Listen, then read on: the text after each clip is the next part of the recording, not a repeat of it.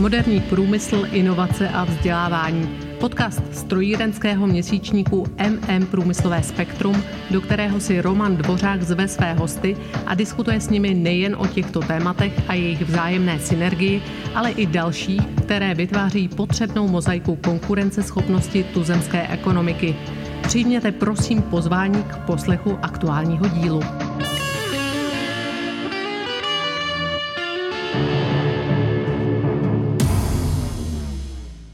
Dobrý den. Tentokrát nemám ve studiu žádného hosta, ani se s nikým telefonicky či online nepropojím. Vítám vás u série podcastů, ve kterých komentuji aktuální situaci ze svého úhlu pohledu. Pokud vás mé myšlenky a úvahy osloví a inspirují, budu rád a děkuji za případnou reakci.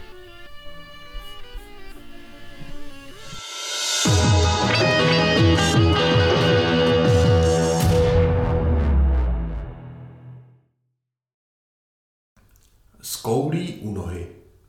Leží, sotva se hýbe, vzdychá, heká a je na umření.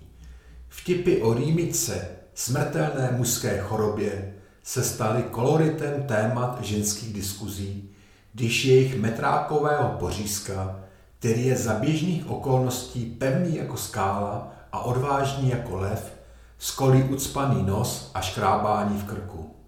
Covidové trable posledních dvou let v porovnání se současným střemhlavým pádem evropské ekonomiky do recese jsou onou banální rýmičkou, která se v době propuknutí zdála být tím nejhorším, co nás mohlo v našich životech potkat. Povážlivou arytmii vykazuje hlavně průmysl, srdce naší ekonomiky. Varovným signálem je kondice automobilového průmyslu, který léta vytvářel skoro desetinu domácího HDP a zajišťoval čtvrtinu exportu. Téměř pětinový propad výroby automobilů v meziročním srovnání zapříčinění především nedostatkem čipu starší generace sebou ke dnu stahoval tuzemské subdodavatele. Skokové nárůsty cen energií a materiálových vstupů pro většinu tuzemských firm již představovaly fatální rizika. Tyto dopady, nyní umocněné válkou na Ukrajině, je eskalují do existenčních problémů. Firmy nemají žádné obranné mechanismy a tak doufají v zázrak – který se s největší pravděpodobností nedostaví. Velký otazník pak visí nad výrobními pobočkami jak nadnárodních koncernů, tak i českých firm v Rusku a na Ukrajině, kterým v extrémním případě hrozí nekompromisní znárodnění. A k tomu všemu se přidává nová covidová vlna v Číně, která prohloubí dodavatelské problémy jak výrobního, tak i transportního charakteru protože se z důvodu nedostatku personálu v logistickém řetězci extrémně prodlužují přepravní časy.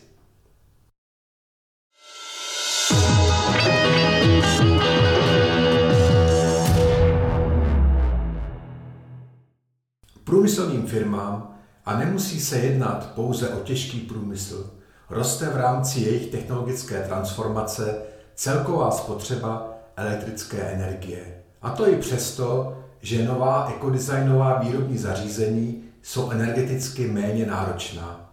Na spotovém trhu pak firmy nakupují elektřinu za desetinásobnou cenu a nízké marže subdodavatelského řetězce pochopitelně nemohou pokrýt veškeré nárůsty vstupů. K tomu všemu kvůli inflaci přichází ze strany odborů tlak na valorizaci mest. Masivnější bankroty firm naše ekonomika nezažila téměř čtvrtstoletí.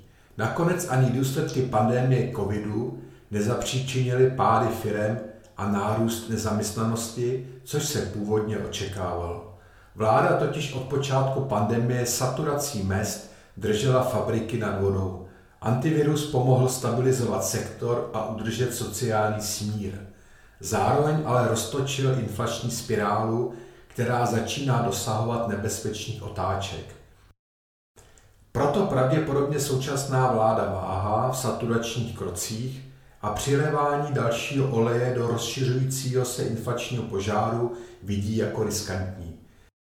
Připravuje se na to, že státní rozpočet bude čelit dalším velmi vysokým výdajům, zejména v důsledku války na Ukrajině.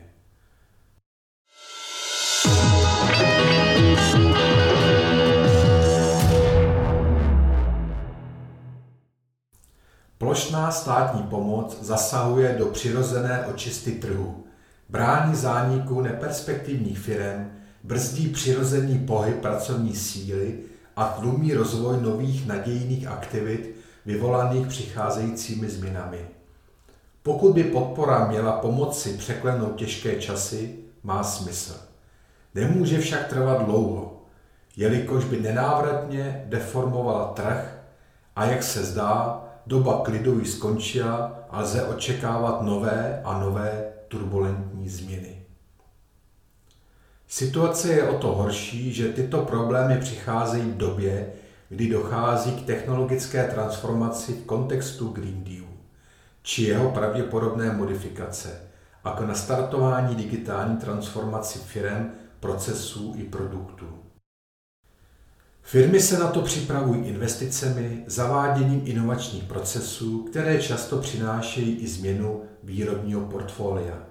A to v době, kdy bojují o holou existenci, jde velmi obtížně. Často je to za cenu zásadní změny vytyčené budoucnosti. A koho krize příliš oslabí, bude mít obrovské faktické i mentální problémy s následnou adaptací na nové podmínky. Buďte zdraví na těle i na duchu a přesto přese všechno si udržujte i nadále zdravý rozum. Váš Roman Mořák.